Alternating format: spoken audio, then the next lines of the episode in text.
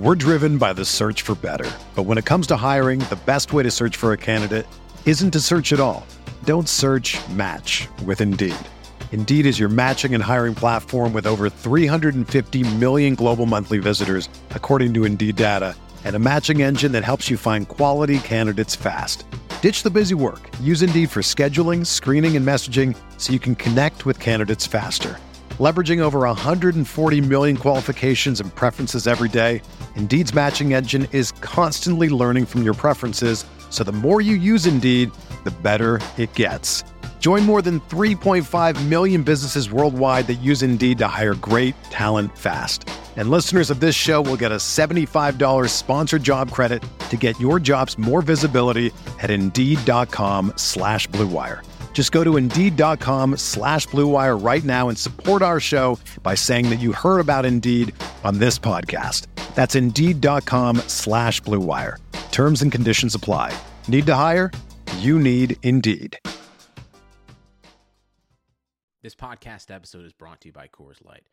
These days, everything is go, go, go. It's nonstop hustle all the time.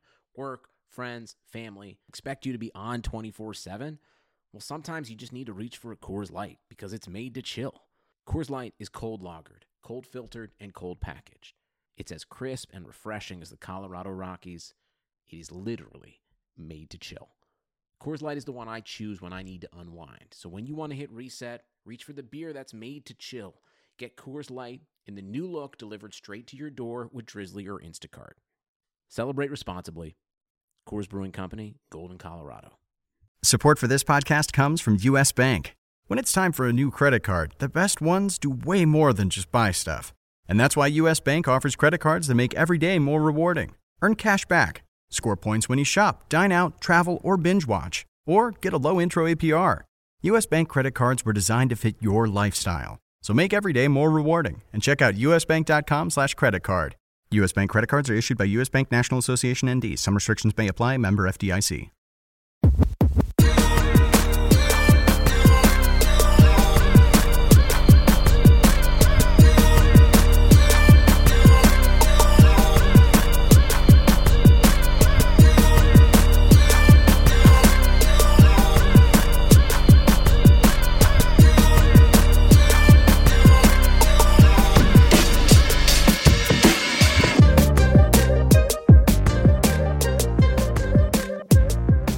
Welcome into the Rotowire NFL podcast for Thursday, October 15th. I'm your host, John McCagney, joined as always by Mario Puig. Mario, we got a loaded slate of games as always for this weekend, assuming that things continue to be going on schedule. We'll see. We don't have a Thursday night game this week. We did get treated to a Tuesday nighter earlier in the week, but we should, as it stands, have a pretty big Sunday ahead of us, and we got a doubleheader on Monday night as well. So a lot of football to be consumed in that window. Before we get to that, hopefully this doesn't age out immediately after we post this, but what are your thoughts on Le'Veon Bell and like if you could power rank like those three landing spot potentials for him? What do you make of him? Well, I think if he goes to the Chiefs, that would at once be his best landing spot. And I guess for most people, the most annoying one, because it would specifically tap into, I think, the pass catching production that Clyde Edwards-Helaire might otherwise have been entitled to. And it's one of those things like Le'Veon Bell at this point, I assume, is looking for a competitive team / favorable setup rather than a big contract at this particular point in the year. I assume it's going to be a 1-year deal, maybe like a 2-year thing with some kind of option or something like that. So I don't think he's really looking for some sort of big sales pitch beyond like, hey, do you want to, you know, experience a break from the misery of playing on a team like the Jets? Like, would you like to leave hell briefly? And if so, would you like to go someplace that might be, for instance, nice where we win? And I think it's like the Bills and the Chiefs obviously stand out over the Dolphins for that reason. And it just seems like the Chiefs could use Bell more, I think, especially when you consider like Josh Allen takes up rushing shares in the Buffalo offense that Mahomes does not in the Kansas City one. So I think Bell to the Chiefs makes the most sense. As far as whether he has anything left, I don't really have any idea, but I would say that I think he would be fine on a team like that just because it's such a favorable situation for runners. And I think, if nothing else, he's a pass-catching upgrade over Edwards-Helaire right away. Mm-hmm. So it's just easy to imagine Bell getting into the Chiefs' offense and making like an actual improvement to me. Whereas with the Dolphins, it's who cares? They're the Dolphins. And with the Bills, it's like, great, you're just like the backup here. You've replaced TJ Yeldon. Yeldon had a play on Monday or Tuesday night, didn't he? Yeah, he had a touchdown catch. He's been playing. He's been okay, you know. But it's just like you're not going to play unless Devin Singletary is whatever fumbling or hurt or something like that. Right. So and like you said, I mean, Josh Allen draws a lot of the water in that rushing attack. So I think for as far as fantasy goes, wouldn't be great in Buffalo, but I think that would be a good addition for Buffalo from a football perspective. It just wouldn't be great for fantasy. And then, I think you have it nailed where the Chiefs would probably be the ideal landing spot. It would infuriate the Edwards-Helaire havers out there, but I mean, he hasn't really done all that much since week one, really. And even then, he left some opportunities on the table. He's 0 for 8 in reaching the end zone on carries inside the 5-yard line. He just, at this stage, I'm surprised because, you know, when we were talking about him as a prospect, the whole idea was like, yes, he's short, but like he's very, very dense for his size. So theoretically, you know, he should have some oomph, some power behind, you know, his runs, but simply unable to like break tackles in the open field when he has to take somebody on or move, or let alone move a pile, you know, get the push in those short yardage situations. So Bell could at least, you know, immediately replace him in those functions. Yeah, he might. I think the deal with Edwards-Helaire is that we knew he wasn't going to be a bruiser. Like he's 5'7", 207, and with that sort of density, it lends a tendency to have a leverage advantage over the people trying to tackle you, and he'll break tackles for that reason. Like guys will come in and try to hit him, or two guys will come in and try to hit him, and they kind of catch more of each other than they do him. And it's like when he does take contact, he's sort of uniquely rooted into the ground to sort of channel it into the ground rather than into his own body. And that's the kind of stuff that lets him have tacklers sort of slick off of him, you know, like water off of a duck or something. But then when he needs to actually move a pile, it's like, oh, no, he's 5'7", 207. These guys are, whatever, 250 pounds, and they run a 4.55. He runs a 4.6. I almost, in hindsight, wonder if we might have had like a sort of hint that he would lack that ability to move a pile in the 40 time, which I otherwise think doesn't really matter. Like a 4.6 40 for him, when you have the 40-inch vertical, the broad jump, the quickness, it doesn't really matter because he can still dice around. He can still cut up space really effectively. But in that pile situation, it looks like he doesn't really have that much to offer, in contrast to a real star running back like Maurice Jones-Drew, who was all the same build characteristics as Clyde Edwards-Helaire, but he had more workhorse potential, more star potential, because he was actually fast and he would channel that velocity into really, you know, charging, putting a charge into a defender, whereas Clyde Edwards-Helaire just kind of needs them to miss.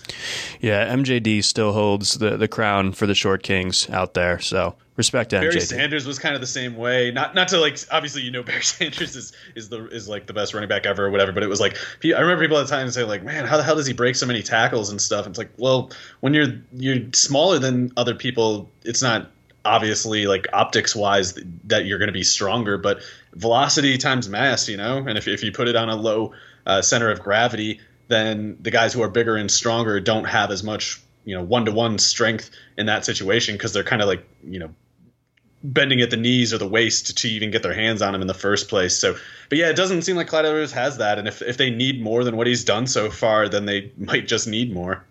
Yep. And, you know, those dynamics you're talking about reminds me of like BattleBots or something. And the low wedge robot always seemed to, that was Absolutely. Faster, had the motor, always seemed to come out on top.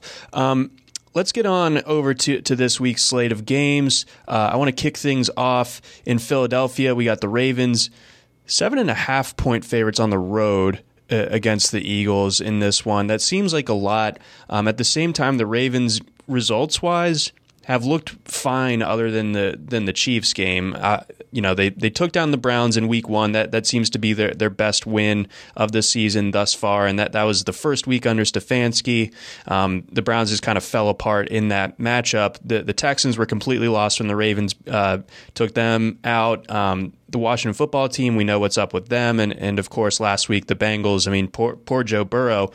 But this is an Eagles team that I'm not particularly high on, to be clear, but I think they have a little bit more punch than those other teams that the Ravens have beat up on. So with that in mind, I mean, 7.5 points on the road, I think that's kind of a big number for the Ravens to cover. But I want to get into a couple of fantasy questions here when it comes to this game. I want to start things off with the Ravens running backs. Last week, Lamar Jackson, obviously on the injury report all week with the knee and the illness as well. So it figured, especially going up against the Bengals, okay, this is the week that Dobbins, Edwards, Ingram, they just kind of eat up this entire game. It didn't end up going that way. So if Lamar Jackson, a week healthier, a little bit more mobile in this matchup, maybe used a little bit more in the run game, what can we make from a fantasy perspective of these Ravens running backs right now?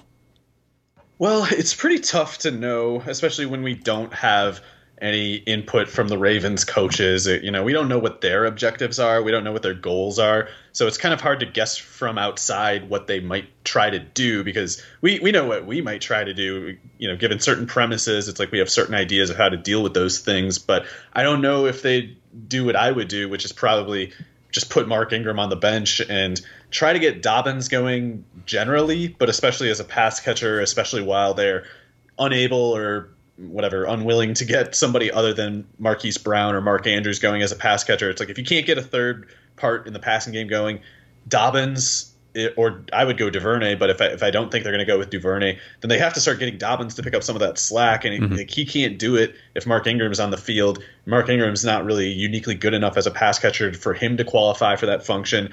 Gus Edwards, as a pure runner, I think can match or exceed Ingram, so it's like I would consider Edwards at least due for a bigger carry rate than what he has. Maybe not a proper promotion, but just a few more than what Ingram gets. The problem is I don't know if they think any of these things, and I don't know if they have a different goal entirely. So it's hard to speculate on it. We know Dobbins is the best one. That's something, but it's kind of all we have, and I don't really know what it's worth in itself, So I don't know what to do with the running backs in Baltimore, especially for this particular game.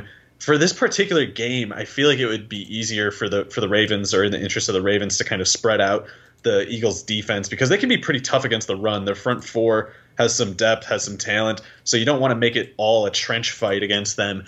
But if you spread things out, then you're probably going to lose a little something against whoever's running against Slay. But the other corners just seem various shades, differing types of helplessness at the other corner spots. And even Slay, I'm not sure if he wants to cover a player like Marquise Brown, because it's just a different kind of task playing coverage against someone like that versus the average built NFL receiver. And Slay's not a top 5 corner. He's more like a top 12, top 15. Very good, kind of. Yeah, he's totally decent, but it's more like a Bradley Roby kind of case where you're like, well, I'd rather go against Hargreaves, I guess, but I'm not exactly scared about this. So I think they should keep going to DuVernay. They didn't give him more snaps last week. He had 2 catches on 2 targets in the long end-around carry, while Boykin, of course, did nothing. Yep. So I think if they get DuVernay on the field, it's like they'll just find the answer, was sitting in front of them the whole time. But sometimes it's hard to get these coaches to forget the false lessons that they think they've learned in watching these guys in practices. It's like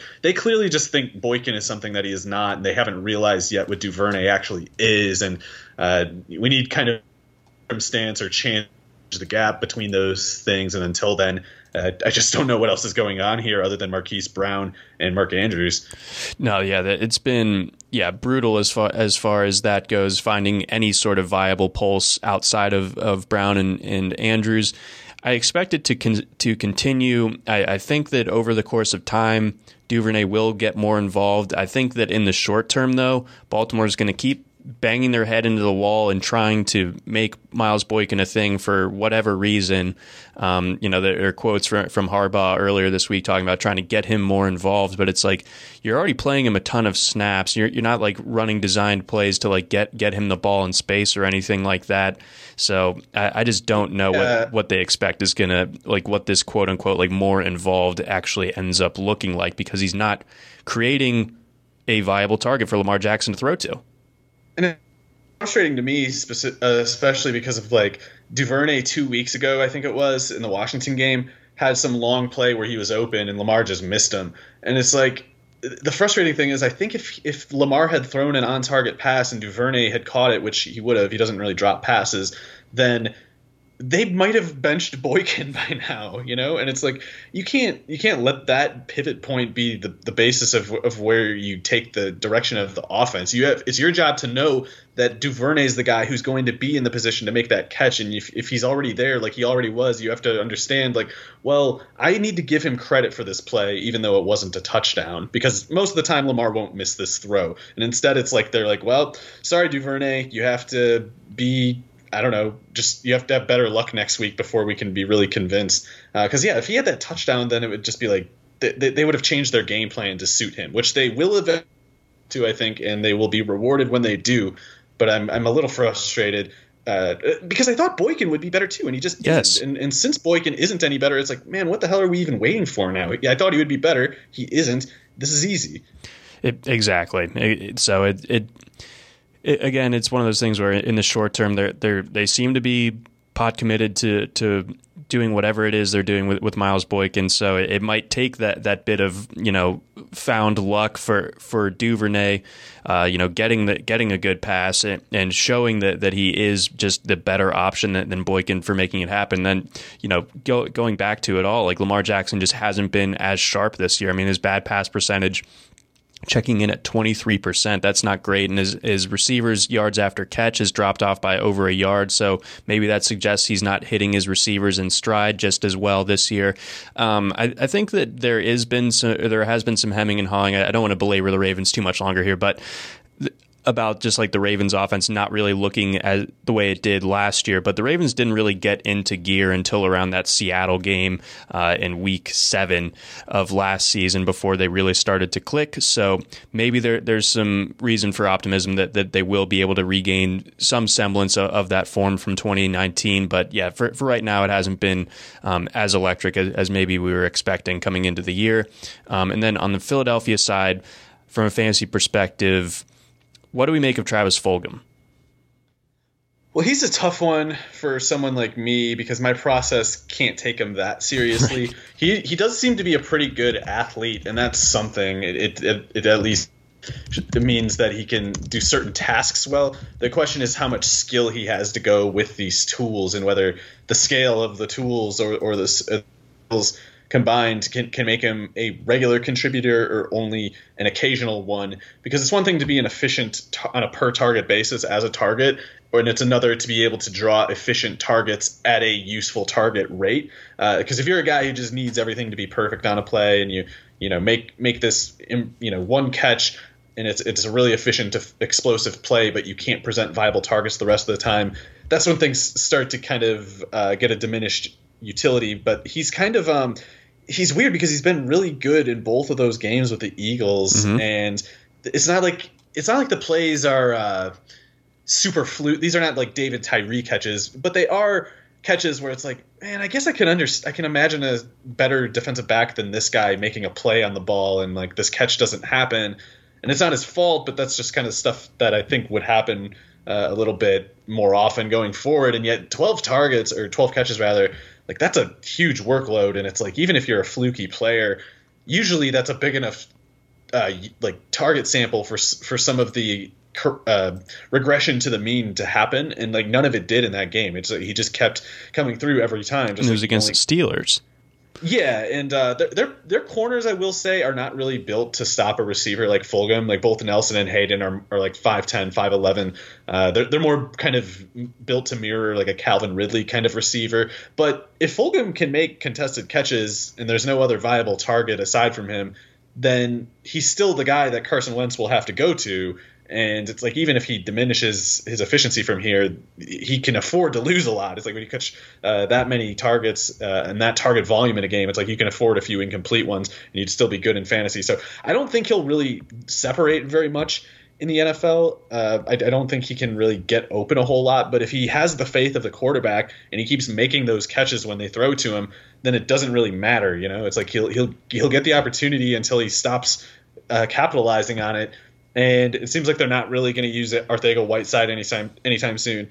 Jalen Reagor will probably do different stuff, so that shouldn't really be a major concern. And yeah, in the meantime, it's like, especially as long as Goddard is out, I just don't know where else Wentz is supposed to go. Exactly. So I expect the returns to diminish, but I don't exactly expect them to disappear, especially since especially not because of like Alshon Jeffrey or something like that. Like maybe it goes wrong for Fulgham, but I doubt it's because he just like ends up on the bench or something. It'll be more like he turns into Zach Pascal, his old Dominion teammate or something.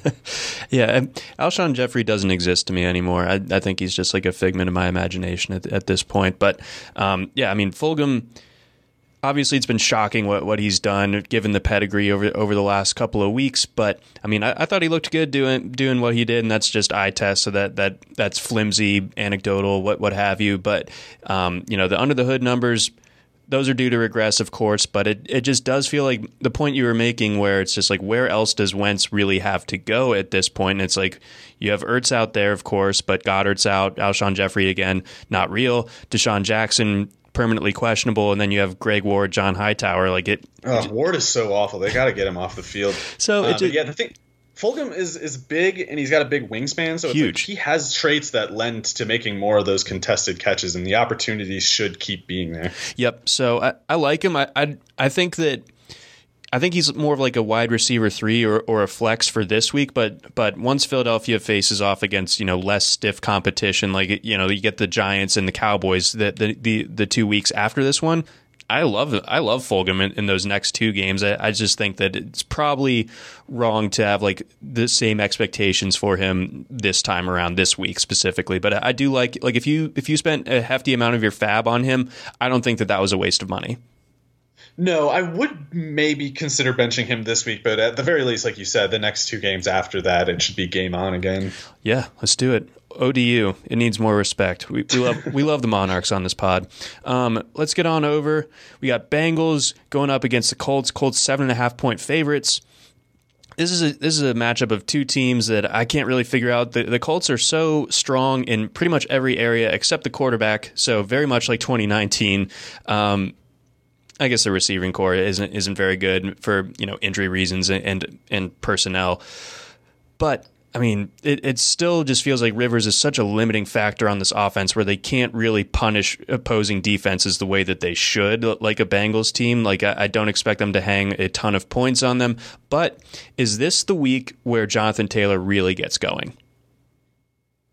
Not necessarily, but it is a good setup, about as good of a setup as you could hope for, because I could be wrong, of course, but I would expect that the Colts defense causes a lot for Joe Burrow and that Cincinnati offensive line.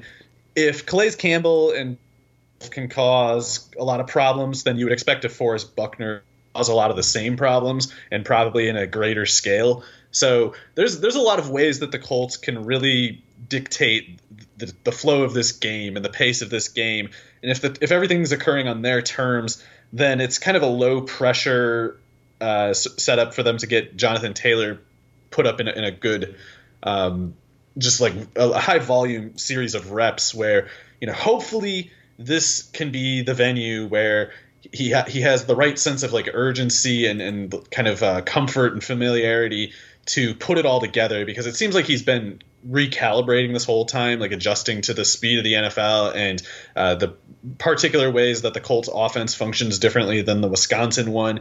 And I'm sure he came into the league with a fair amount of anxiety about his fumble history. So I can imagine him kind of spending more of his mental bandwidth this year focusing on holding onto the ball than maybe he did at Wisconsin. But the point is, he's been spending his bandwidth on things other than just running with the football. And I feel like we can basically confirm that this is true, because he hasn't been breaking tackles and he hasn't been just, you know, running over or around guys. And there's a way that it could go wrong for Taylor, but I don't think that this is the way that it could possibly stay wrong in the NFL. Like, a guy as big and fast as him, as strong as him, who ran as effectively as he did in college, will start breaking tackles eventually. Like, there's not really any question about that. The question is, if he starts breaking tackles, is it not enough somehow? Is it still not enough? And when you look at everything else, I think, like, no, that's the one thing missing here. And I think that moment will happen eventually. I'm kind of like deferring to the faith of, you know, what he did at Wisconsin already and the history of guys with his set of traits, with his production history. It's like, there's no real precedent for a guy like Taylor being, especially as big and fast as he is, just never breaking a tackle again when it's something that he did constantly in college. Like, it wasn't quite, like, we're never free from the Trent Richardson risk, right? But generally, that's about as unusual of a case as it would have to be. And we've seen guys like, like Darrell Henderson coming from that very particular Memphis style of offense, having to adjust to the Rams. It's like he looked kind of lost in the Rams practices all last year. This year he looks different. Maybe it's a Wisconsin thing specifically. It's like James White was scratched his whole rookie year with the Patriots, and Melvin Gordon had that weird rookie year where he didn't look like the way that he has the rest of his career. Record-setting for most touches without a touchdown. Right, yeah. So maybe Taylor's kind of going through the same reacclimation that they are, and if so, then it's unfortunately one of those things like, well, he's just not going to be Jonathan Taylor until he acclimates. But when he acclimates, he's going to go in nuts, and we're not going to get a fair, like, you know, just a PSA this morning on Sunday. Jonathan Taylor knows what he's doing now, and he's going to kill the Bengals big time. That's not how it works. So you have to guess ahead of time, and, you know, granted, I thought it would be sooner than now, but I can't really argue against putting some amount on this game being the time that it happens. Do you think that Rivers is part of the problem? As to why, like, I mean, so I don't think Jacoby Brissett was any good last year, and I haven't looked at the defensive tape, so I don't know if teams are playing differently. But I'm infuriated that people don't notice this stuff more often in the football analysis. But, like, you can think about how things will work by just putting yourself in the shoes of a defensive coordinator, right? And if you're going against Phillip Rivers, you might still have some anxiety about passes getting completed on you, but you're focusing specifically on the big tight end in the middle of the field. You're focusing on the running back. You're focusing on the slot receiver. You're not worried about Phillip Rivers throwing deep down the field to a 5'9" receiver. So you don't put your safety back there. You put your safety up by that tight end, by that slot receiver. You're shrinking the field on the offense as you do this. And I guess there's a threshold a defense can tip where it becomes like Indiana, Tevin Coleman, where they're almost making it easier on the running back by stacking the line of scrimmage so much, because then if they miss, then they can't catch him. Yeah, it's over. But it hasn't done that with Taylor. They're so far containing him, and the containment point seems to be higher up than it was with Brissett, who at least Brissett could throw the ball deep. Rivers can't do that, so you're not putting your safeties in a part of the field where the play won't happen. Yeah, I mean, that's a great way of laying it out. Unless you're Gregg Williams. Yes, unless you're Gregg Williams, true king. But yeah, it's just a frustrating situation. Like, it, you know, this team feels so ready to win. The defense has been great. The offensive line is still, you know, up near the top. The receiving core again needs some work. But, you know, when the quarterback just simply doesn't scare your defense, it hurts the rest of the offense, and that we're seeing that now in Indianapolis. And then just quickly on the Bengals side. Two points to bring up. One, A.J. Green presumably just kind of removed from this offense at this point. I mean, I just don't really understand what he's doing out there anymore. Last week was just shockingly weird. His whole, like, he had a goose egg, basically, like, almost blocked for Marcus Peters after that interception. So, you know, how much does this potentially elevate a guy like T. Higgins, while also, you know, addressing the fact that Burrow is just, anytime that the Bengals face a defense with a pulse, he's going to be getting hit constantly. Yeah, they need to basically bench Burrow, not for performance reasons, but because they have a hazardous workplace and it's getting ridiculous. He can't keep taking 15 hits a game. This is just ridiculous. It's actually kind of reaching, like, David Carr. Well, I was going to say it's reaching almost like a criminal negligence sort of point. Like, you can't have a job listing where it's like, guy who gets assaulted on camera, like that's a job that's illegal. So you have to say like, well, it's a fight of some kind. It's like, this isn't a fight. This guy's sitting here waiting to get punched by these other guys. That's not MMA or football. That's just guy getting assaulted on TV. So that's basically how the Bengals are setting up the quarterback position to be played. And as long as that's the case, they should probably sign someone who's, they should make their quarterback be one of those NHL guys who just get in fights. The goon thing. Yeah, they should get a goon from the NHL, play quarterback, and he just gets the snap, immediately fumbles, and starts throwing punches every play. Or a Homer Simpson from the boxing episode where he's got like the extra padding in his skull, so he can just, all he does is take punches.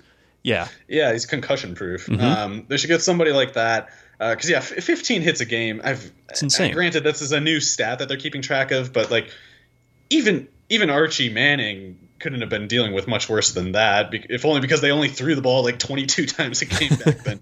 But anyway, it's ridiculous, and the problems, these profound issues, these like singularly bad issues that the Bengals offensive line are having are only going to stay exactly as bad against the Colts because, again, DeForest Buckner is one of those guys you just cannot mess around with. He'll cause a lot of problems, and even if you manage to stop him from causing problems, good luck with Houston. And they got a few guys who can cause some problems in that defense. I don't know what Darius Leonard's status is, but I don't think it matters. The offensive line can't play for the Bengals. And as far as Mixon goes, it's like he's such a good athlete, and he can end up catching passes, especially in PPR. He can end up like boosting his line by catching passes, which he's very good at.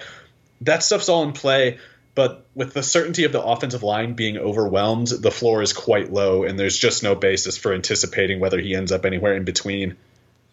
Yeah, it's going to be a tough setup regardless, but maybe he can get it going in the passing game and get things working that way. Let's get on over Lions versus Jaguars. Lions 3.5-point favorites on the road here, a little bit surprising. This kind of sets up to me as one of the better DFS games on the slate this week, one that you can definitely go after from a stacking perspective on either side. The Lions coming off the bye, they should be healthy. Obviously, the running back situation going to continue to be frustrating, but Kenny Galladay's back in the fold, of course. TJ Hawkinson seems to be clicking. A week off, you get to go against the Jaguars. I think this sets up really well for the Lions, and then on the other side, the Jaguars, like they just seem to be a nice, nice source of fantasy production for the most part. The receiving production, like Minshew seems to be able to put up yardage while seemingly not being able to support any of his receivers from a fantasy perspective. It's a weird little phenomenon going on there. Like I'm still waiting for Chark to get it rolling, but what do you make of this game? Well, I don't know what Chark's condition is. He didn't practice Wednesday, so I don't know what's going to happen today, Thursday. It's I don't know. It's concerning because I think Chark is a really, really good receiver when he's healthy, but unless I'm in DFS at least, it's like unless I'm getting a price where it's assuming he's kind of maybe damaged goods in this matchup, then it's like it doesn't really matter how good he is if he's costing some price that just isn't fair for his current condition. And then, like you said, Minshew isn't exactly a good quarterback. So when Chark does put up these dominant performances, it's because Chark is dictating it. It's not really because like Minshew's just, going Jedi on the defense and everybody's getting open because he's just hitting everything perfectly. It's like Chark does freakish stuff to make a lot of the plays that he does. And if he can't be in freakish shape to make those plays, then maybe he's just not in a position to capitalize. Plus, there should be other open targets in this matchup, and Minshew kind of struggled for longer stretches than I would like to have seen against the Texans because their non-Roby corners, and I'm just going to assume Roby was on Chark, but their non-Roby corners are utter trash. Like there's no good reason that Laviska Shenault had less than 100 yards in that game. Shenault should have gone over 100 yards. Cole should have done more, and yet Minshew couldn't really get them going a whole lot. And Conley still stays involved on an annoying basis. Colin Johnson got it looks like they're going to try to get him red zone snaps. He looks so all right. That's not good for anybody. I don't know. So I'm not really feeling that great about Chark, and it's tricky with Shenault, Cole, even when they have good matchups, because it's like when you have a not good quarterback like Minshew, sometimes the matchup is meaningless. Like sometimes you have a big matchup advantage at wide receiver over the corners, and it gets negated by the quarterback not being particularly high baseline himself. So it's always going to be a little risky with Minshew, but the Lions generally are one of the better teams in the NFL at having just total meltdowns in most phases of the game, but including defense. Yeah. So, I mean, this could set up where the Lions do what they do. They build a double-digit lead.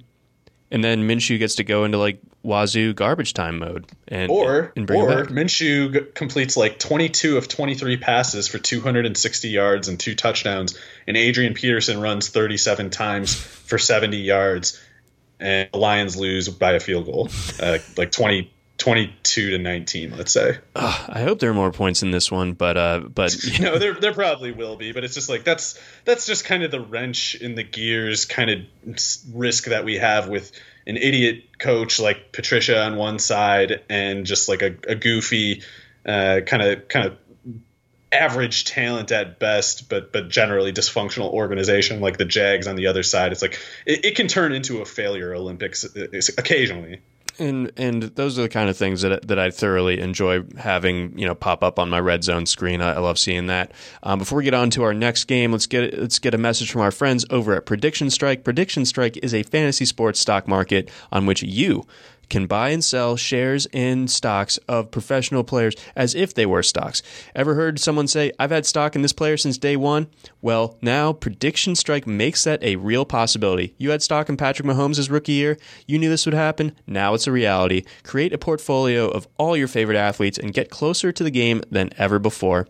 To get started, simply visit PredictionStrike.com to create an account. Then deposit funds to buy, sell, and hold shares of your favorite players just like you do with real stocks. Each game is like an earnings report. If the player beats his projections, his stock moves up. It's that easy. You can trade your shares of players at any time as long as the player isn't currently in a game.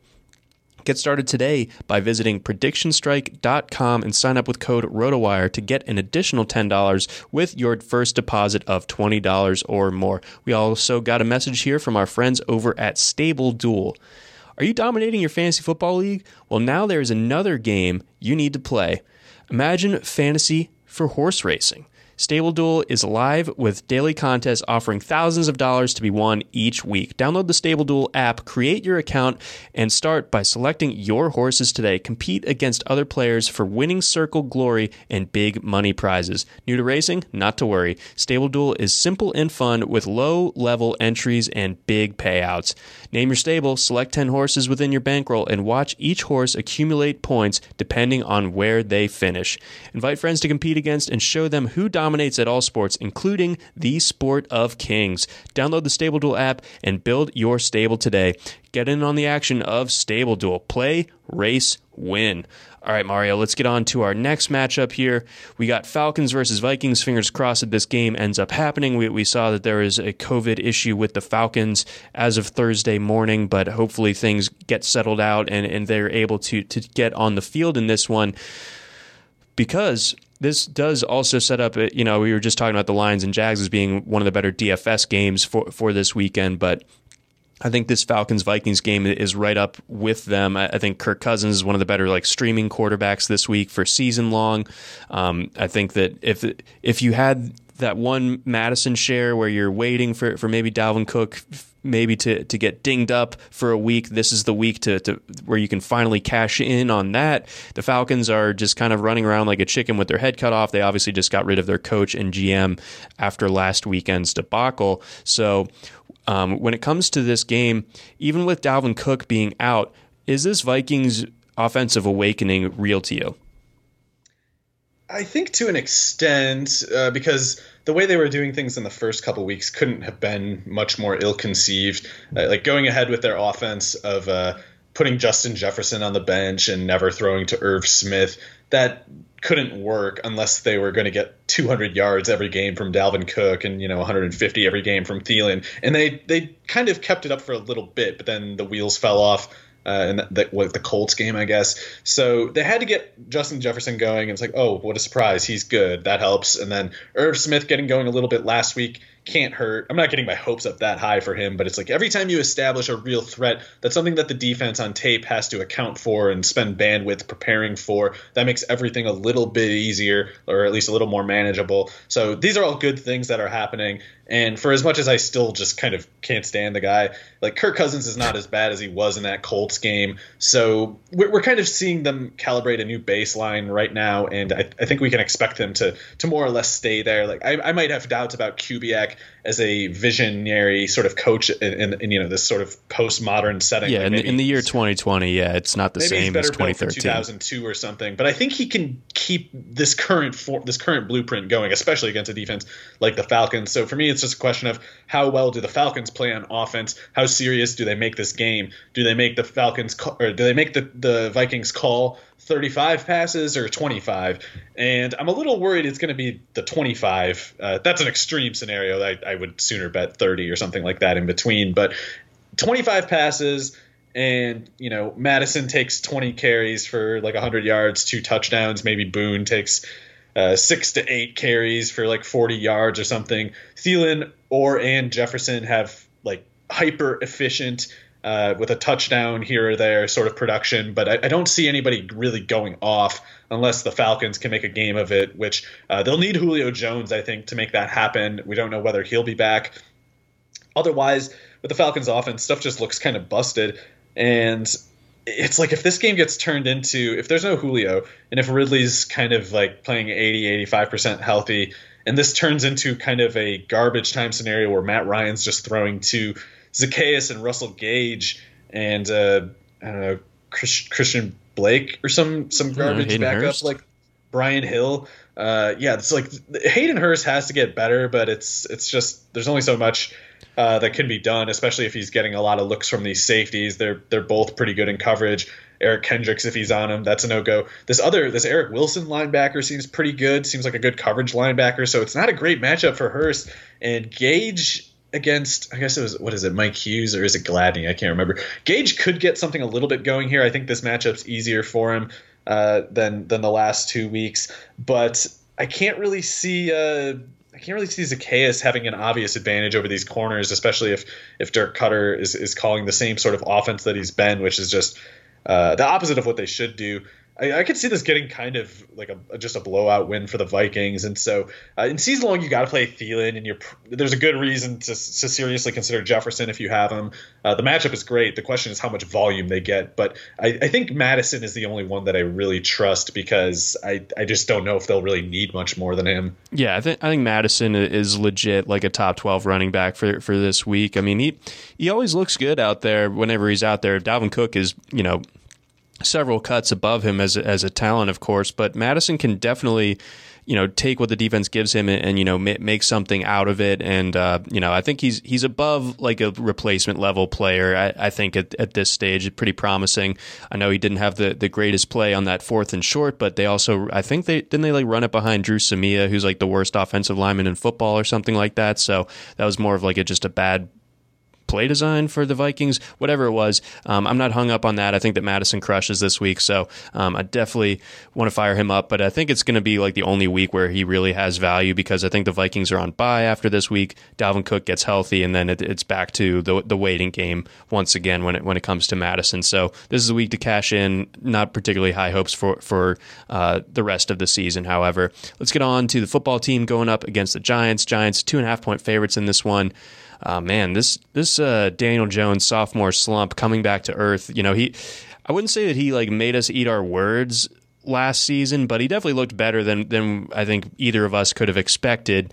And he's looked just plumb terrible throughout the course of this season. Can he get it right to any extent this week going up against the football team? I don't know. I think that Jason Garrett maybe made things a little worse. You specifically look at the Evan Ingram usage, and it's just bizarre. It's like he's only calling like 4-yard curls over and over for Evan Ingram. And I can understand calling a curl a couple times here and there. Why not? But every play with like the fastest – other than Slayton, Evan Ingram's the fastest player on that offense, and they're having him run the shortest routes in the most predictable way. And – as much as I think Jones is still a bad prospect, and as much as even when he put up his numbers last year, I was saying like, oh yeah, well this is just another Bortles situation or something like that. Like this is a guy who sucks in real life, but he's putting up fantasy points, which, to be fair, at the time I didn't think he was even going to do that. So I was like, okay, he's at least doing that. I like him now. So I didn't really care, but he wasn't ever good. He was still turning the ball over at a crazy rate last year, and the fumbles were like cartoonish. Oh, yeah, and this year it's just the turnovers. Like, this year, he looks like the player they drafted. He looks like the player who played at Duke and couldn't complete, like, 65% of his passes, even though he was averaging less than 6.5 yards per attempt. Josh Allen had really concerning numbers coming out of Wyoming. Daniel Jones made his Wyoming production look great. And now we're kind of seeing him revert to type, and I think at the very least, Daniel Jones... Well, he's got like moxie or whatever, and he's definitely tough and things like that. He can run if there's some space. It's like there's no space right now, and he can't threaten them such. He can't threaten the defense such that they reconfigure and maybe concede some space to him. So we're just seeing all the bad parts of him.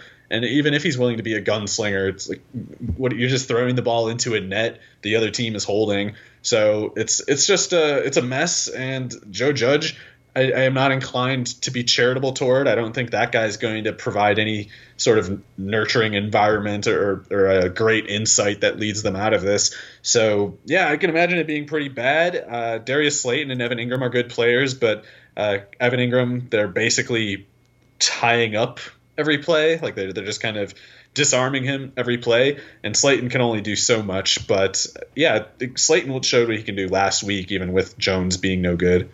Yeah, exactly. Yeah, so Slayton can pile up the yards.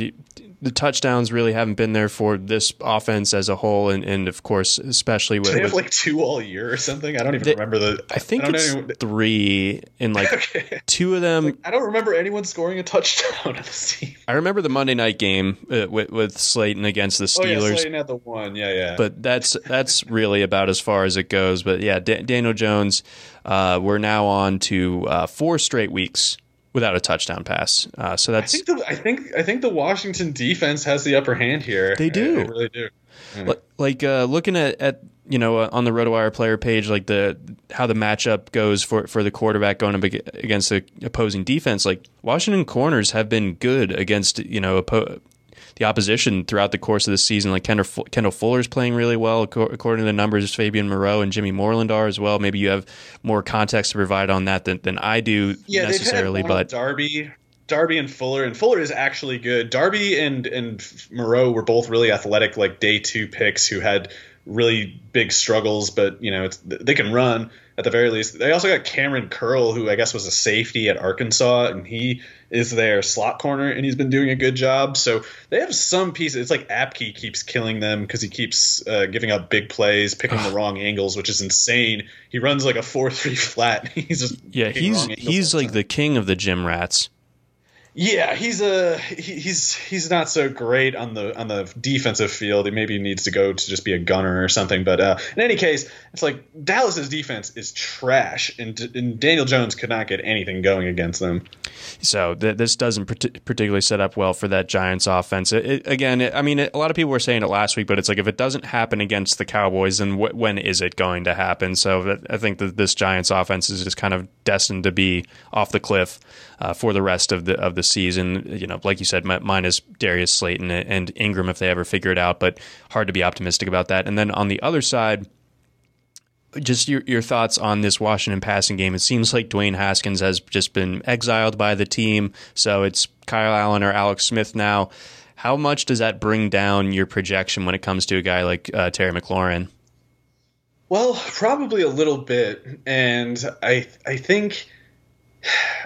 I don't know. Like Kyle Allen, like first of all, he should be fine, so we shouldn't have the Alex Smith thing again. And it's amazing that Ron Rivera said this out loud. And if you're a player on the Washington team, I don't know how you respect Rivera a whole lot after he says something like this. But he said that he took Kyle Allen out of the game to put Alex Smith in because the offensive line was playing too poorly and was letting the quarterback get hit too much. So Ron Rivera was looking in this case for a designated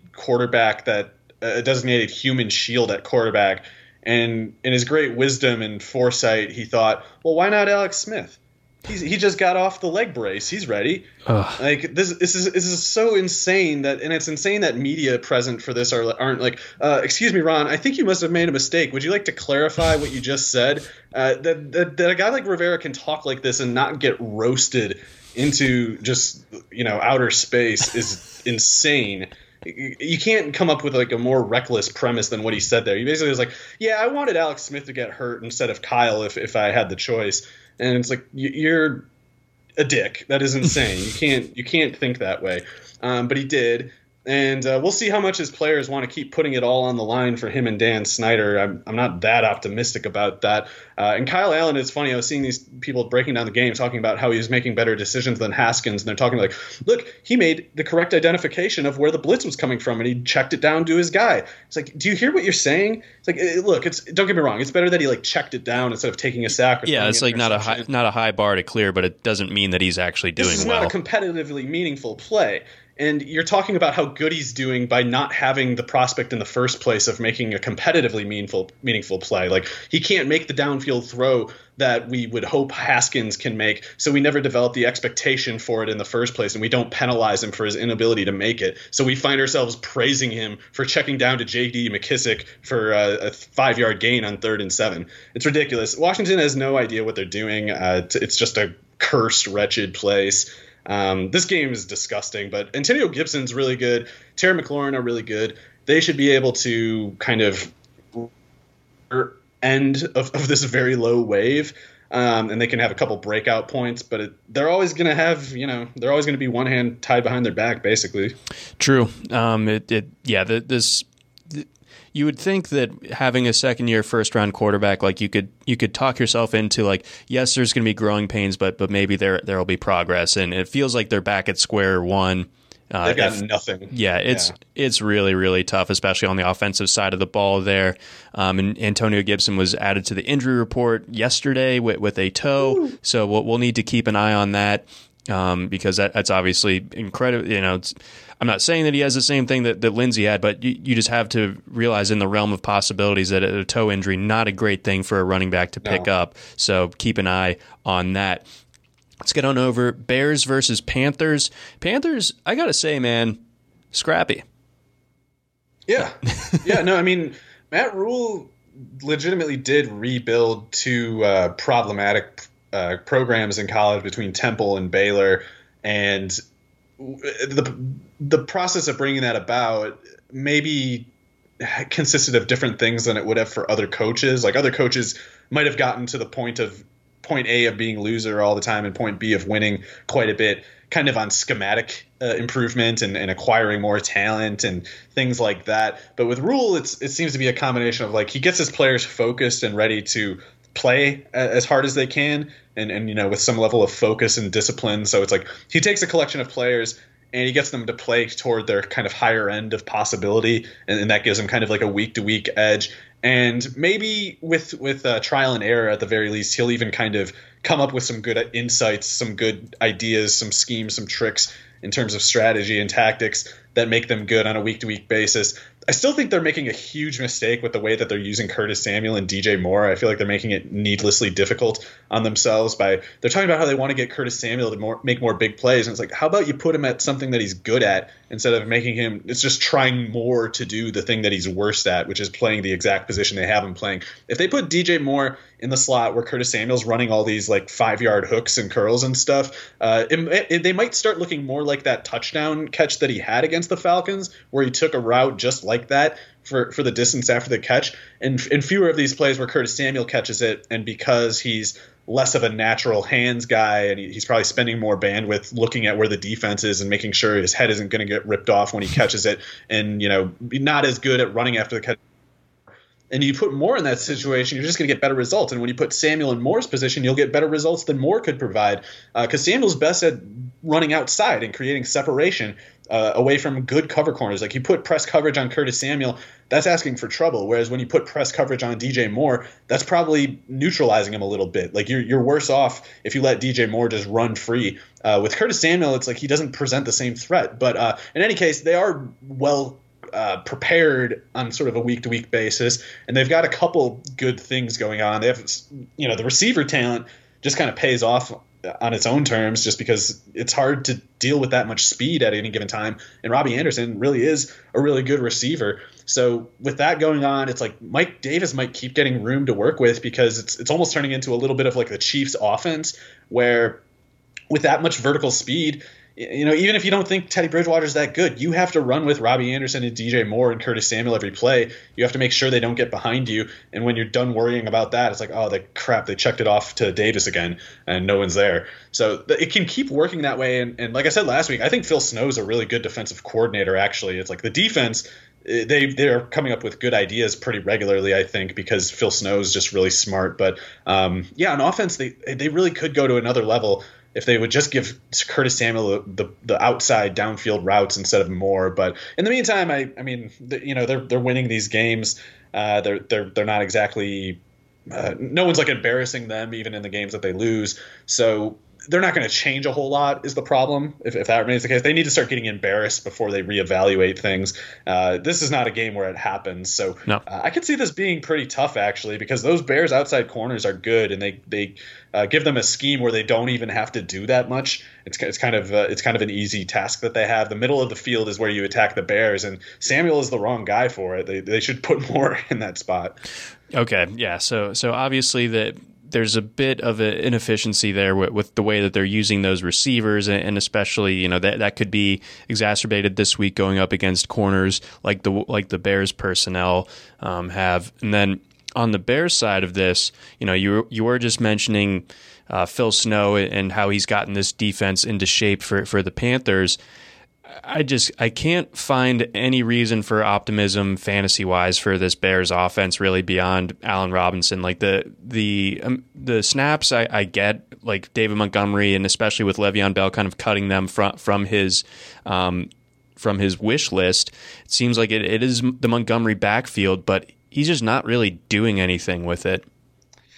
I feel like he was a little better against the Buccaneers than he got credit for. Okay. And I know he's been a kind of disappointment for a lot of people for longer than they'd like to endure at this point. But the Panthers have been lit up on the ground pretty well. I think it remains to be seen whether it's kind of like the Chiefs, where they're like, we're letting you run so that we can focus more on the pass and hopefully just get you on a carry for a loss eventually this drive so we can really set up our blitzes.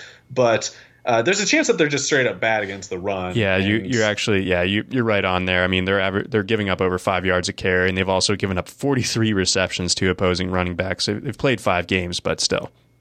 Yeah, so it might be kind of like the Chiefs, kind of like the Packers, but I think Montgomery sets up pretty well this week. As long as the Bears' defense doesn't give up points really fast, I feel like Montgomery should stay involved and hopefully have one of his higher efficiency outings in the process too. Okay, and then anything else to add to this Bears offense before we jump on to the next game?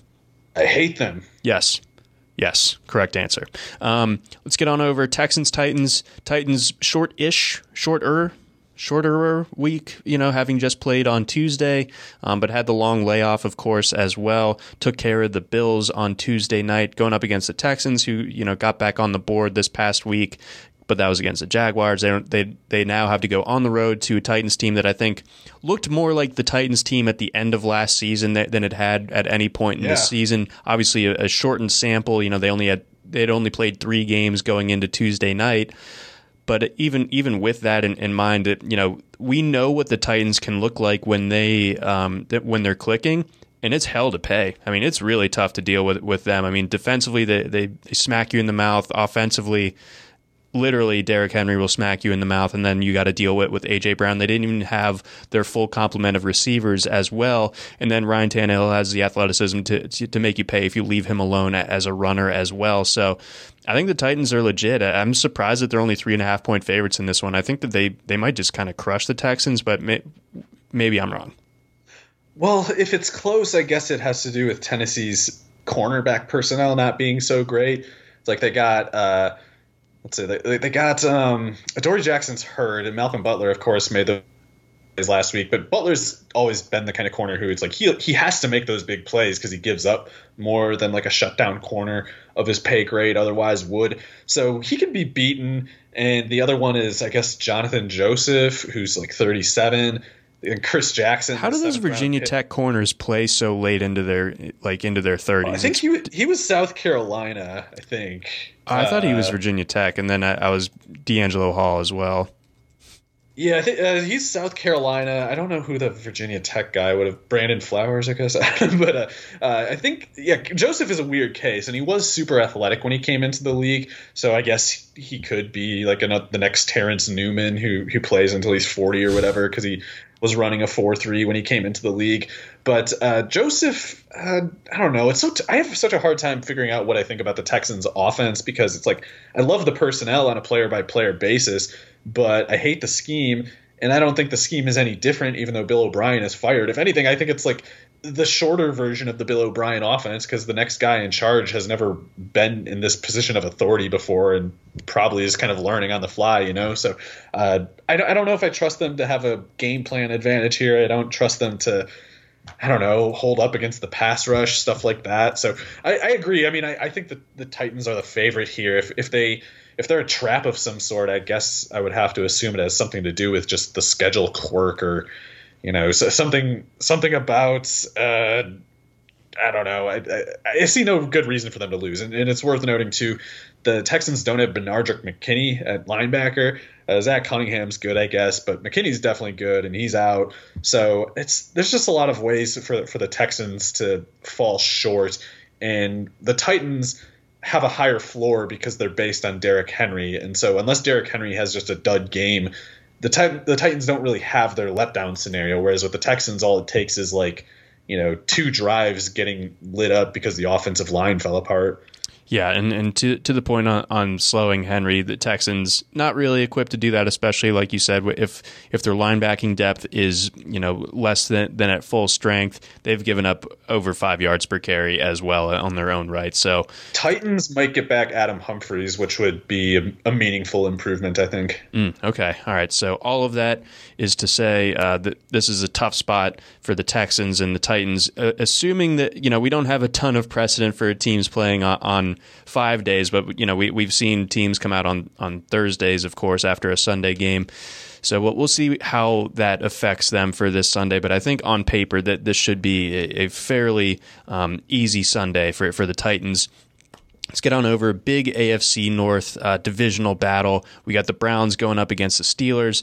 This feels like the Steelers' first big test. I know that the Eagles have shown something of a pulse, but I don't think that again, they've played less games than everybody else, but I don't think that the Steelers have really gone up against a tough opponent to this point. So the Browns certainly are that. I mean, they obviously got beat up pretty good in that first game, but they've looked very, very sound ever since then. Obviously, not having Nick Chubb, that hurts their overall like rushing ability, and you know, it wasn't going to get very far either way going up against Indianapolis last week. I think the Steelers present a similar problem. So Baker Mayfield got beat up a decent amount by the Colts there. If this game is on him to kind of like move this this Browns offense, like, can he do it against the Steelers? Well, I am confused by the action on this game so far, because 56%, so it's not like a ton, but 56% of the bets are on the Steelers to cover, which opened at -5, and it's down to -3 while the over-under goes up 1. And I don't see the basis for either team hitting the over, you know, contributing to an over. Like, both of these offenses suck, in my opinion, or at least in this setting. I don't see what either offense really has to kind of propel an upward trend in the scoring. When in the case of the Steelers, I'm guessing the people who are betting on the Browns to make it closer are doing so because they think Roethlisberger is busted, and that might be true. But even if it is, Mayfield is almost guaranteed to be busted, even if everything is going right with him. Like, he just isn't that good, and the Steelers' defense, despite whatever concerns we might have with Roethlisberger, I don't have any concerns about the Steelers' defense, really. And I know they gave up some big plays to the Eagles, and maybe they're looking at Fulgham's big game and thinking like, oh, this defense is busted now. But I don't think it is. I think it's just, you know, jump ball catches are kind of the only plays that you can make when you're not getting open and you're not just throwing an incomplete pass or an interception. It's like those are the only possibilities, but that doesn't mean that it's a likely one or a sustainable one. And I don't think that if it's Baker Mayfield throwing the ball to like Rashard Higgins instead of Travis Fulgham that we're just going to get the same result. So I think that there's a dead end for the Cleveland running game, which has been the engine of all of their competitiveness to this point. I don't think it gets going against the Steelers defense. And if it doesn't get going, then that means Mayfield has to do more lifting and with more pressure on him during those situations. And so far he's shown the ability to fall flat, even with zero pressure. So going to Pittsburgh, dealing with that defense, I don't think the Browns' offense has any angle at all, even if they're at full strength. And then on the other side, there's a chance that they're not also, because as of Thursday, like shortly before we recorded, Odell Beckham was sent home from the Browns facility with an illness. They haven't said whether it's they said he was negative for COVID, I think, at the time, or they said that he hasn't tested positive, to be more precise on my phrasing there. But that's something where on Friday and Saturday, that's a huge question mark. So if you remove the run game's efficiency from the Browns, and then you also don't have Odell anymore, I mean that just turns into a really like impossible spot for Cleveland and Mayfield specifically at that point. Yeah, and as much as it's reasonable to be worried about the Steelers' offense, it's just one of those things for me anyway. It's like they have home field. Their defense versus the other team's offense has a greater surplus than the other team's defense versus theirs. And the failures that might occur with the Steelers' offense, we have specific reason to believe will occur with the Browns. So I feel like even if Roethlisberger really is toast, then I still am not particularly worried about the Browns winning this. Now, maybe 5 points is too much, but the over-under getting higher makes no sense to me at all in the context of the spread getting slimmer. That's what happens in a universe where Mayfield is good, So I'm confused by that. But yeah, if the Browns end up winning or covering or whatever, then based on how it looks to me, it would have to do with Roethlisberger kind of turning the ball over and giving them short fields, because and when I think about that, when I think about what Pittsburgh has on offense, I actually think Pittsburgh has some ways that they can get an edge here, because Cleveland's defense has some good stuff going. Denzel Ward, really, really good corner. And they got, of course, Myles Garrett, Ogunjobi, Sheldon Richardson, they can cause some pass rush problems. Maybe Jordan Elliott turns out to be a good defensive tackle. But they don't have defensive back depth. And as much as Kevin Johnson can be an improvement in the slot, and if Greedy Williams is back, that's helpful too. The Steelers have kind of like a four-wide offense as their base right now, whenever they're moving the ball anyway. And it's like if you put Claypool out there with Deontay Johnson, Juju Smith-Schuster, James Washington, or Eric Ebron's one of those people, I just don't think the Browns have the depth to withstand that a whole game. Not many teams do. Yeah, it's like maybe you'll stop them most drives, but eventually it's like somebody's going to slip up against Claypool, or someone's going to slip up against Washington, or Juju's going to make a big run after the catch, or Deontay Johnson will, because all those guys can do things like that. And it's not for a lack of throwing the ball that the Steelers aren't getting these big plays. It's just that Roethlisberger can't make these killer throws that he used to, or at least he hasn't yet. So, and the other possibility is it's like maybe Roethlisberger's shaking off some rust, and maybe he's gets it all off in this setting. So I don't see the basis for really fading Pittsburgh beyond like maybe the possibility that 5 points is too many. But even if it is, it's like I think the over-under is too high if it is. Okay. All right. That definitely adds up. And then, yeah, just – general comment on Claypool, man, that's just a different dude out there. He's crazy, and I don't think that he's going to disappear from the offense. I mean, the last 2 weeks he's played over 50 snaps, so that's a definite sign that he's a staple of this offense now. And the way that he rewarded them for playing that hefty amount of snaps last week, catching 7 of those 11 targets for 110 and 3 scores, running in another one. It's like you can't take this guy off the field right now. You just can't.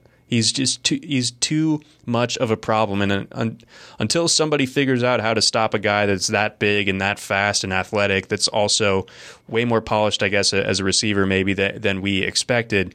It's just going to. He's great for Roethlisberger right now because he's the kind of target that you can get the ball to even if you suck at throwing a football, He's big, so it's harder to miss him. He's doing a ton of work after the catch, like even more than the other three guys, even though the other three, especially Juju and Deontay Johnson, are good at that. So it's like it's the hardest one to miss, and it's the one that you get the most, reward for doing the least work. That's a beautiful setup, man. Yeah, and it's good for Claypool at least. Maybe not for the other guys. Yeah, exactly. Let's get on over next matchup. We got the Broncos going up against the Patriots.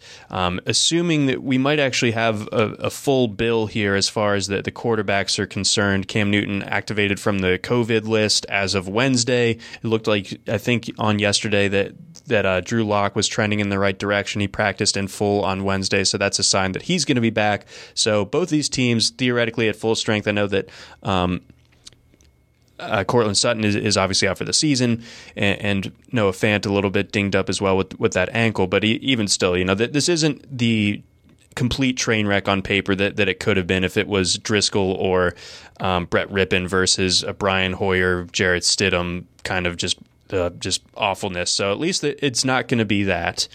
So that's good. But what are your expectations for this game? I mean, I guess we'll see about Gordon and his DUI thing. I don't know what the latest is there, but seems like Hamler's out, so that makes the Broncos a lot slower, a lot easier to bring your safeties up on them. I imagine Bill Belichick will have some sort of designated zone coverage sort of scheme for dealing with Fant, because Fant's best plays this year have come on these plays that were Pat Shurmur called up, where they almost remind me of Sean McVay and Robert Woods, the way that they're using motion and these kind of novel blocking setups to create these sort of targets they're kind of like screens, but they're a little bit downfield here and there, because they just design the whole play to funnel the ball to this one player, and it's worked pretty well because Fant's, of course, really good after the catch, and he's fast enough that if the defense is just a split second too slow to figure out what's going on, sometimes it's too late.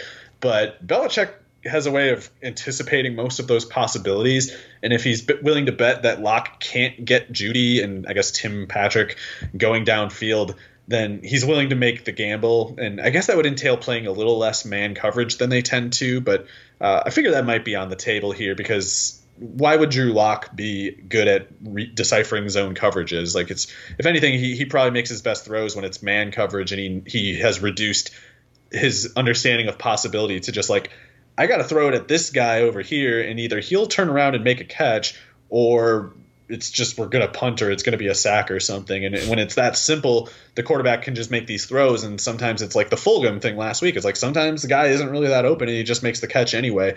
But that's specifically what it would take for Locke, I think, in this setting. And it feels like a lot to me.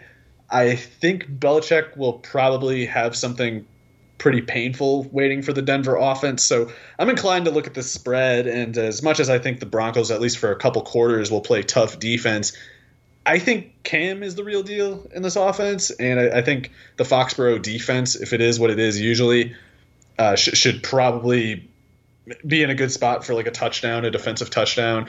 So I think I like the Patriots to cover this one, especially if Gordon is out. But I guess I would say so even if he is in, because it's just, I don't think Jerry Jeudy is the kind of receiver, or Tim Patrick is the kind of receiver who can score quickly, especially in a matchup like this. Right. It would take some sort of just like busted play on the back end. It's not going to be like manufactured, like that they are straight up beating the Patriots secondary. That's usually not how that works, and certainly not with what the Broncos are cooking with at the moment. Briefly, Jets, Dolphins, I guess just green light for everybody on the Dolphins. I guess in the passing game, yes. And I actually might say the passing game, yes, and the running game, maybe a little less so. Like, you're still playing Gaskin if you have him in most cases, just because of the workload that it comes with. I would just be prepared for maybe a a lower range outcome with the rushing yardage per carry, just because Gregg Williams, I think, to the bitter end, will always play the run very hard, even if he has to leave his outside corners on an island, which just tends to be exactly what he does, which is why it works so well for Ryan Fitzpatrick, because it's like, if you leave your outside corners on an island against two tall receivers like Preston Williams and Devontae Parker, and when you have a quarterback like Fitzpatrick who kind of just likes to chuck it at the corners, and I mean like the corners of the field, he just kind of goes vertical on the sideline, or he's chucking it here or there. Williams sets up that basically like T-ball, like T-ball. It's just... He basically makes you do it, because it's so much harder to run the ball than it is to throw it at those corners. So you're like, All right, man, if you want me to go at your biggest weakness every play, I guess I will. Like, let me know if you want me to stop doing that. And Greg, you know, he's a tough guy. He doesn't care. He's like, no way. I'm not going to give up and give you – I'm not going to give in. I'm going to demonstrate my willpower by doing specifically what you want me to, because I think I'm such a man that I think we should be able to stop you anyway. And it's like, yeah, well, you won't. So it's going to be the same matchup as it's been the last two times. It's like Fitzpatrick is really set up well against these Jets, this Gregg Williams defense, especially when he has receivers like these. Yes, and what did you think of Preston Williams' breakout game finally last week, where he caught 4 or 5 for 106 and a score? I don't know. I think it's just kind of something that was always in the range of possibilities this whole time. Like, I doubt it was something like he's in the middle of practice on Thursday and he feels like a little tweak and he's like, I think my knee is better, guys. Like, I don't think that's what happened. I think it was more just kind of, you know, the BABIP went up for one game, and he's good, to be clear. I think. I'm not saying last week was a fluke. I'm saying maybe the first 3 weeks were kind of a fluke, and something more like last year is what we can expect for the most part. That'd be great to see. You know, obviously coming off the ACL, I think a lot of people were chalking up the slow start to the season to that, but couldn't have helped. No, but yeah, it's like at the very least we should have known, just as even if we knew that to be the case and accepted it, it's like, well, then it's still just a matter of time. Mm-hmm. And you know, each week that passes where he doesn't go off, it means it's more likely now than ever before that he will. Yep, and you know, going up against the Jets, like you said, the way that they funnel things out towards the pass and beat themselves, that should set up really well for Williams this week. Let's get on over to one of the bigger games of this weekend. We got the Packers going down to Tampa Bay to face off against the Buccaneers. Pack 1-point favorites in this one. They're coming off the bye. It looks like they're getting Davante Adams back, so that's a scary proposition for anybody. But they also, you know, with Lazard being out, I don't think that they felt the full sting of that. You know, going up against the Falcons in that Monday night game. Right. So with all of that in mind, and the way that, you know, Adams can affect this offense, you know, how well do you think this Packers offense travels down to Tampa Bay with how well that the Bucs defense is playing? I'm a little concerned. I think that this is a pretty dangerous setup for Rodgers, and even with Adams back, I don't know how much we can expect him to be 100%. And there's a possibility that Carlton Davis is a corner who could – not that it would be a reason to fade Adams or be afraid for Adams, but it could be the kind of thing that keeps Adams at sort of 85% range outcome instead of 100 or 110 like he might against a more vulnerable corner, because Davis matches up weight-wise pretty well. Like, he's 6'1", 205-ish, so he's got that press build, but he's not so tall that Adams would just easily juke him, and he's not so small that Adams can kind of bully him on a slant or anything like that. So Adams actually has to get Davis twisted up a little bit, which he can do. It's just it's you know, not as many possibilities as against a different sort of corner, basically. And if Adams can't come through, like, Marquez Valdes-Scantling, he's a tall guy, and he moves really fast, so that's something. That's always something to work with there. But Jamel Dean can run and is a tall corner too, and so is Bunting Murphy if he should end up on Valdes-Scantling. So those guys are all really well built to stop a guy like him. And I'm not really expecting Tanyan to step up. I guess I don't know what I expect. Don't burst the bubble. Well, Tanyan's totally decent, I think I should first say. Like, I don't think it's because he's, like, bad that this is a bad setup for him. But you can imagine him maybe blocking a little more on passing downs than he did against the Falcons, and you can imagine Levante David and Devin White and the safeties making it tougher on him than the Atlanta players could. So I'm not expecting that to be a real edge for the Packers. And then what else do they even have? It's like those other receivers just – oh, I guess they get Equanimeous back. That'll be pretty interesting. Sean, I'm guessing he might have to play the slot actually, like Lazard did. And he's a lot bigger than Bunting Murphy. He's a lot taller, I should say. So that's kind of interesting. But if he has a good game, it'll be because he, like, snuck up on the Buccaneers and they didn't know how to expect him, basically, because he's played so little. So I'm not getting my hopes up for that. I think they actually beat Aaron Jones a lot to win this game. Like, with Vita Vea out of the lineup, just see what they got. You know, it's like maybe their backups are pretty good. Maybe they hold the point back. Maybe they anchor really well even without him. But you have to make them prove it.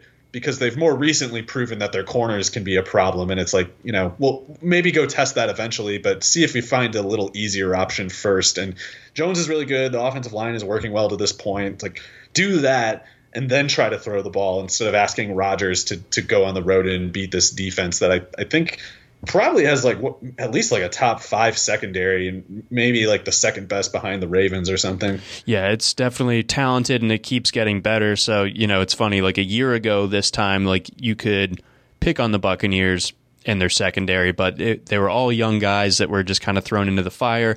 Now we're in year two with them, and the results are starting to come out. And like you said, that they really are a problem for opposing offenses. Rodgers, the way that he's playing, I don't know if it all matters some of the times, like when you just are as playing at a level like the way that Rodgers is right now, that he can just kind of overrun it. But at the same time, you know, the longstanding complaint with this Packers offense coming into this season is just like lack of weapons outside of Davante Adams. And I think that we still don't really have that answer, you know, like you said, MVS and maybe Equanimeous St. Brown and everything. But those aren't completely proven guys at this point. So we'll see. It's a rubber meets the road thing when it comes to Rodgers this week going up against this Bucs defense. I think that he can kind of override it though a little bit. And then on the Buccaneers side of things, obviously injuries still playing a factor with the weapons around Tom Brady. So what do you make of this passing game? And then also with the way that Ronald Jones ran against the Bears, is there some reason for optimism that maybe the Bucs can move the ball on the ground here? Yeah, the Packers kind of, even going back to last year, you know, Mike Pettin was kind of saying we might concede a little bit on the ground so that we can get more resources channeled toward our coverage and pass rush. So if you're going to do that, then, you know, you probably will give up some bit of yardage on the ground, and they've done that so far. Ronald Jones he's kind of a goofy player, but he's had at the very least, you know, moments of productivity. Like he's flashed certain real useful skills at various points, and he was a really great dominant player in college. So I'm inclined to look at him, a player like him, as maybe a weird case, but still one with a pretty clear trajectory, which is like a fluctuating sort of trajectory, but one that's going upward very slowly over time.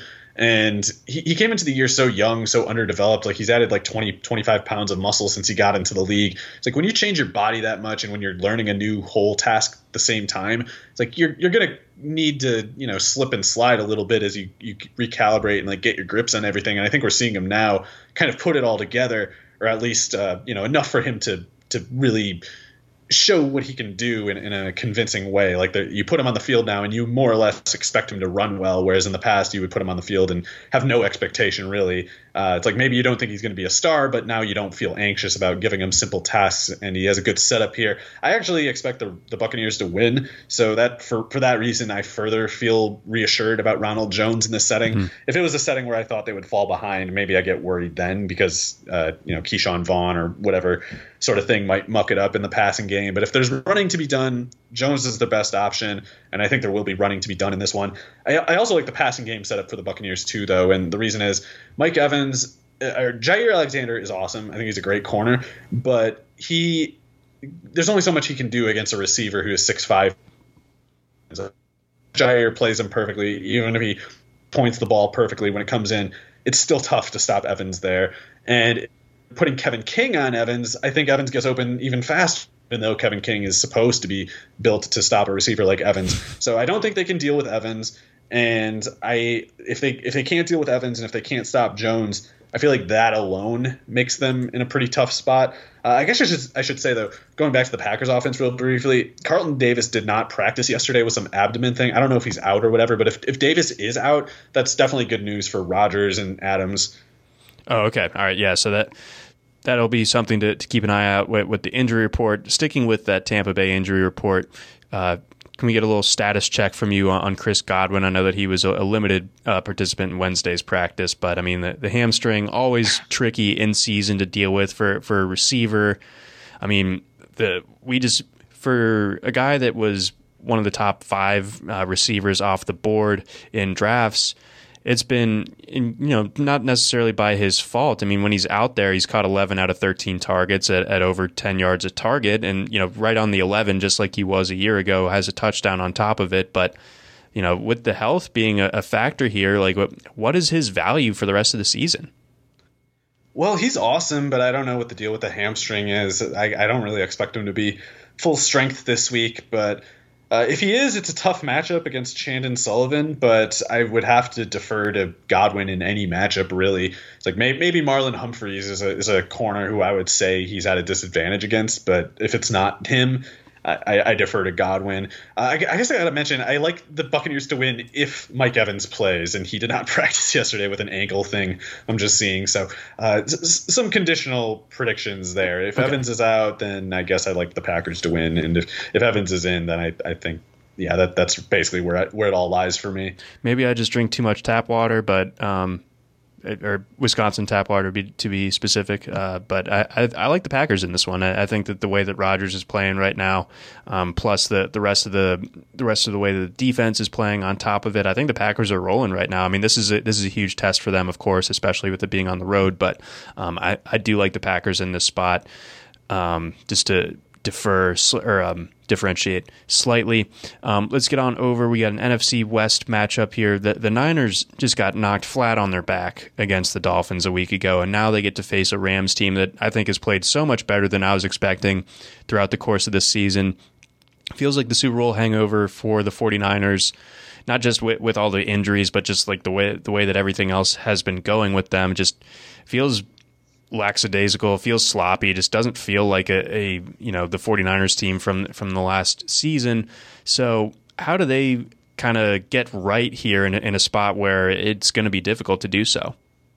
Yeah, I don't know. I mean, in some sense, it's kind of taking Jalen Ramsey out of the game when you run an offense with, especially when you use the receivers in an offense like the way Kyle Shanahan does with Deebo Samuel and Brandon Ayuk, almost like a different position entirely than proper wide receiver. They're basically just these, I don't know what you'd call them. They're like jet sweep backs or something like that occasionally run routes. And it's, on the one hand, novel and can kind of reduce the significance of the coverage advantage that Ramsey has over most receivers. But it's also kind of it's one of those premises that has a diminishing return. Like, there's a reason why we don't run NFL offenses with 5 Percy Harvin positions. It's like the novelty is part of what makes it effective in the first place. And if you indulge the theme too much, then you start to get diminished returns and you kind of just find yourself unable to do anything if things go a little off course, which is what happened last week, certainly. But Jimmy Garoppolo, I don't think Garoppolo's any good, first of all, but nope. I also think he probably wasn't very healthy or something in that game. Like, I think he's bad and still was just unusually bad for himself. So I don't know whether to think that he would be any better shape this week than last week. I mean, I guess I hope so, but I don't have any basis for believing it so.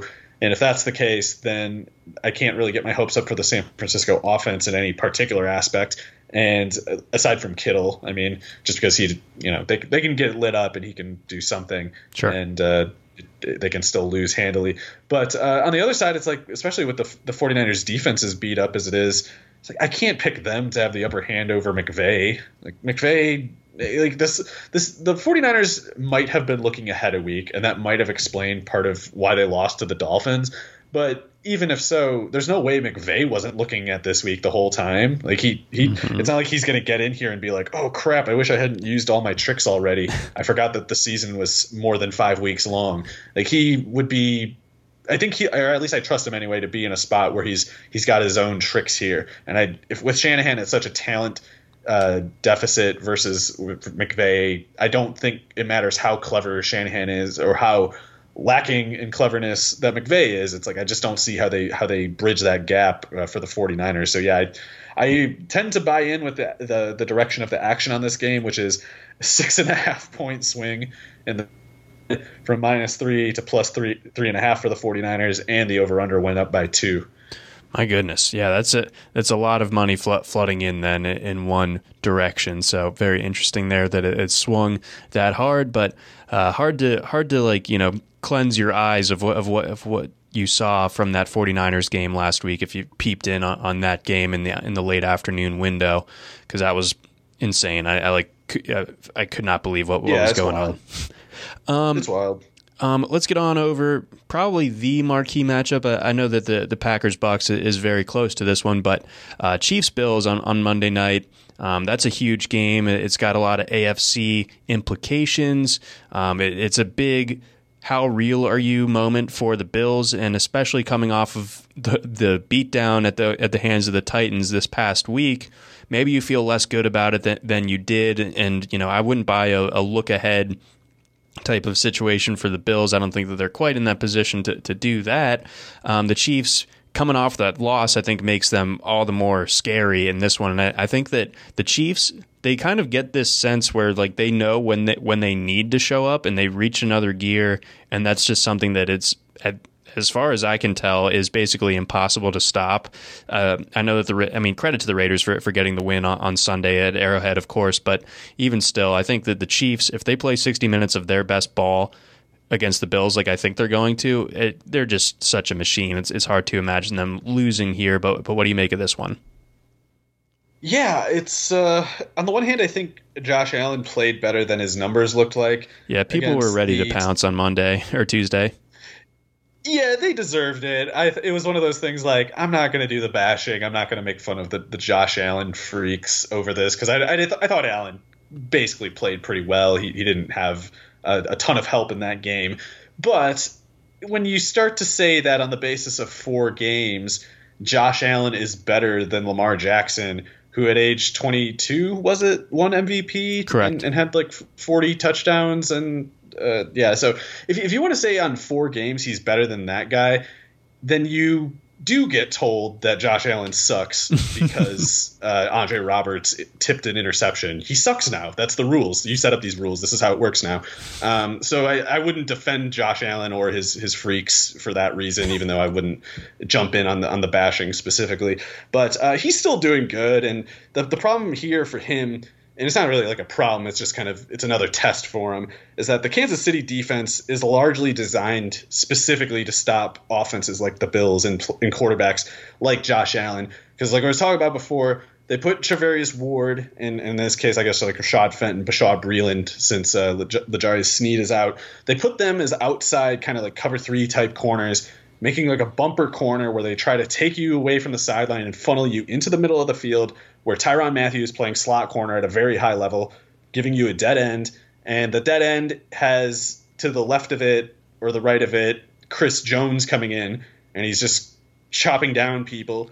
So everywhere you look, there's just kind of this blockage. And then if you theorize like, well, if they're all in my face, then I just need to go deep because there can't be anyone there, right? And well, Juan Thornhill's there. So it's not easy to make it happen. Like if Allen gets going in this game, I think it'll have to be a lot of running. Like I think he'll have to see that scenario where Matthew's shutting down Cole Beasley and Charvarius Ward's kind of getting it, closing in hard on Stephon Diggs as he's running a curl, and Juan Thornhill's sitting over where if John Brown's back, he's eyeing John Brown.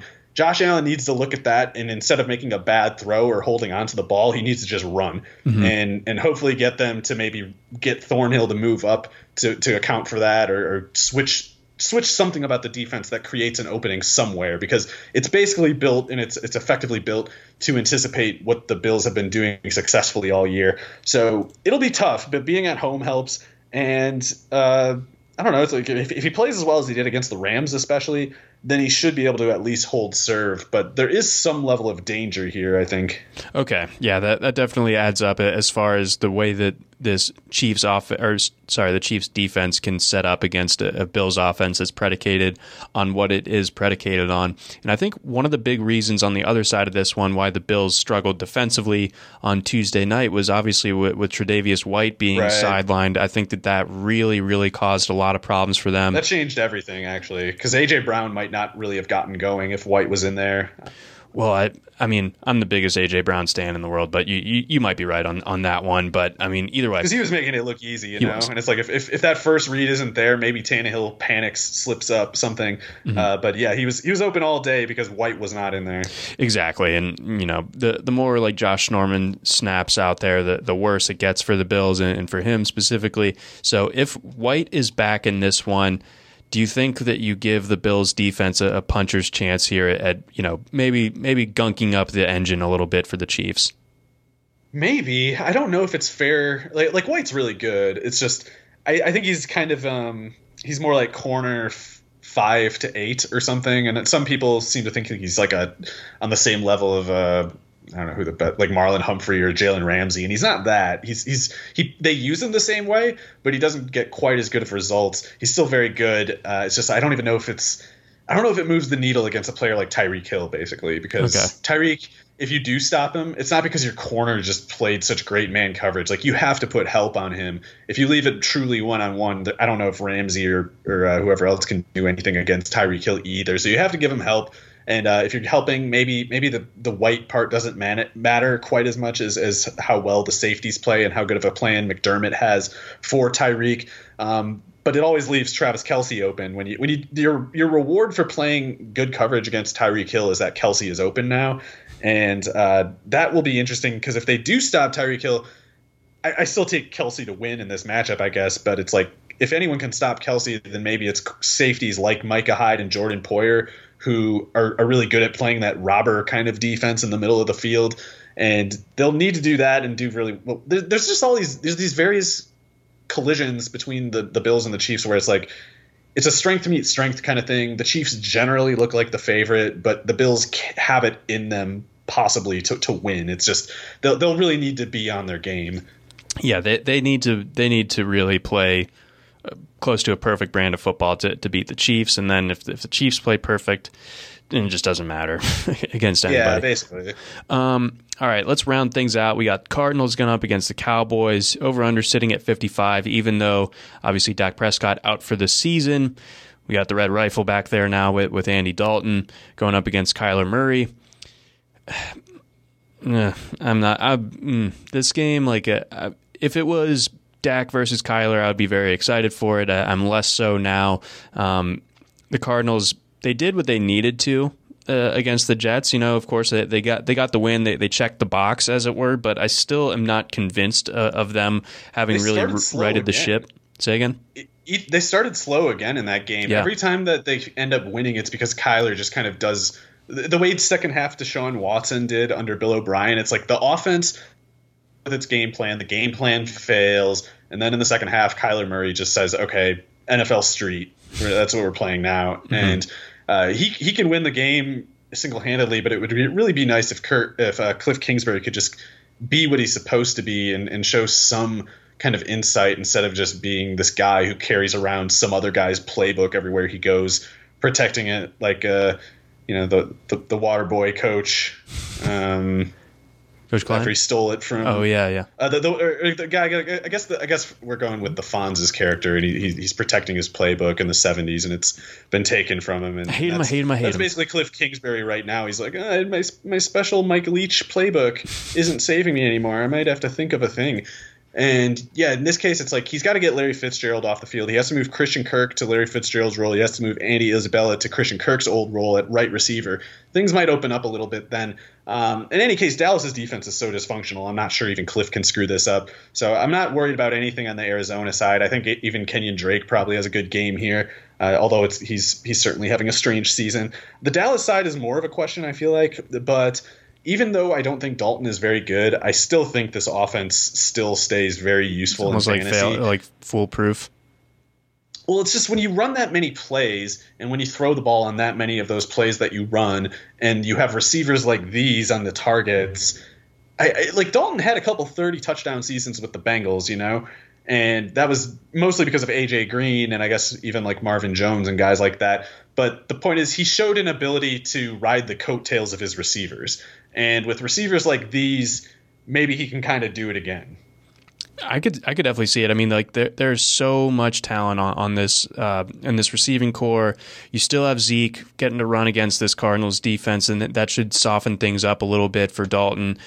I do worry about this offensive line, but I don't think that like the Cardinals are the ones, especially with Chandler Jones being out, to be the one that to really like force the issue.